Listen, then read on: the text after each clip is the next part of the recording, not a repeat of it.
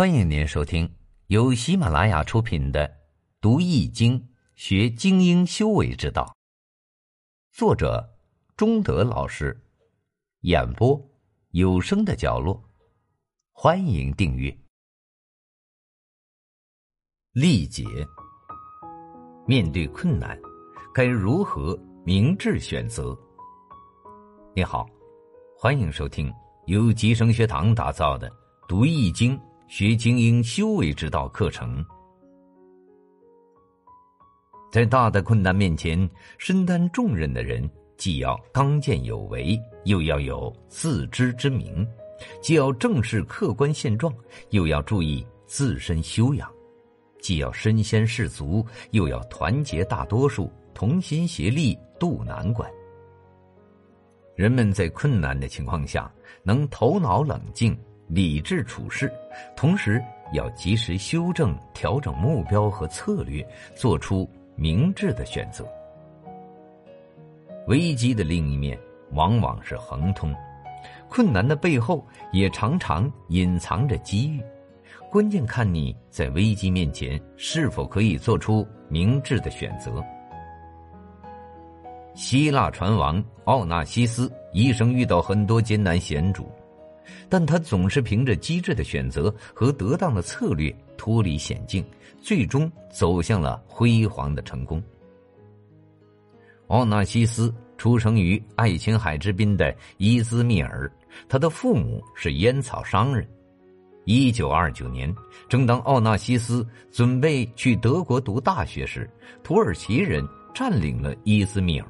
接着，奥纳西斯及其父母都遭逮捕。由于奥纳西斯年龄还小，不久便被释放。回到家里以后，他做了第一次重大抉择，取走了父亲锁在保险柜里的钱，将全家人保释了出来。这一年，奥纳西斯只有十六岁。奥纳西斯乘坐一艘驶向阿根廷的破旧货船，来到阿根廷首都布宜诺斯艾利斯。不久便在电话公司找到了一份做电焊工的工作。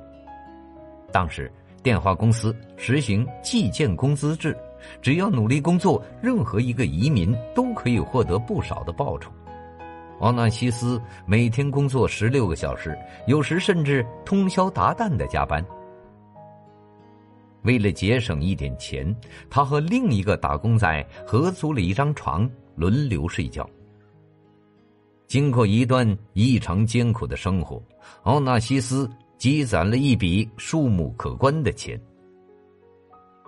当奥纳西斯手中有了一定的积蓄后，他选择了从小就耳濡目染的烟草业作为投资对象。当时南美烟草业被几个大老板所垄断，要打入进去比较困难，但奥纳西斯从自己吸烟的独特癖好中找到了突破口。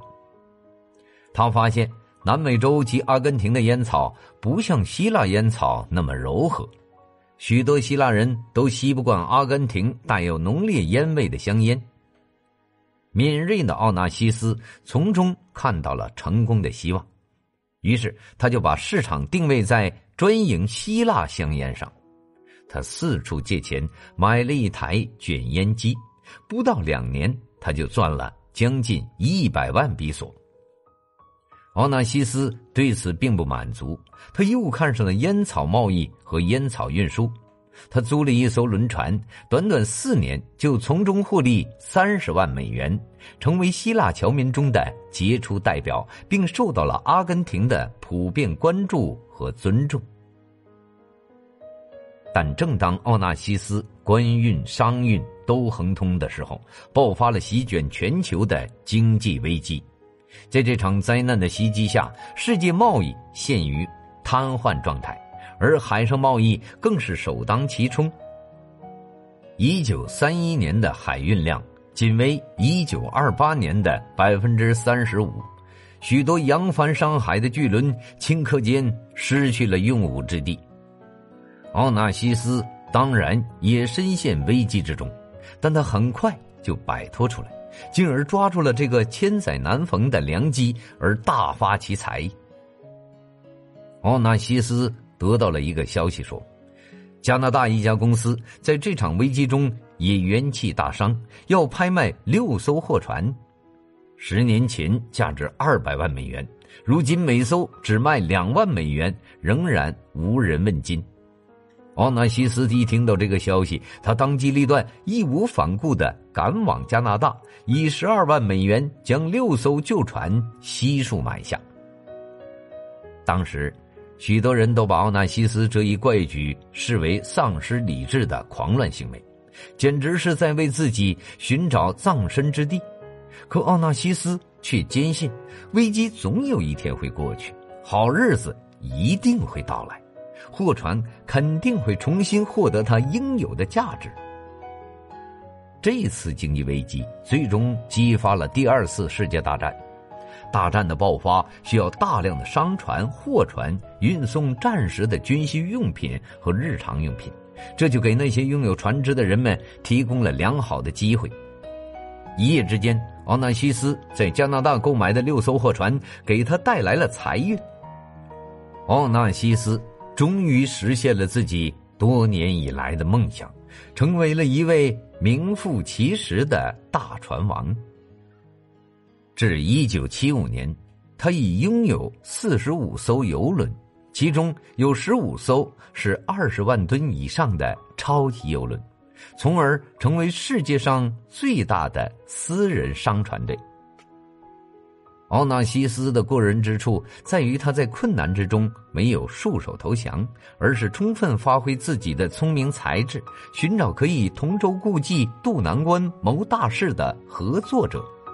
这种行为不仅使之顺利克服困难，而且借此走向了更辉煌的明天。本集已播讲完毕，感谢您的收听。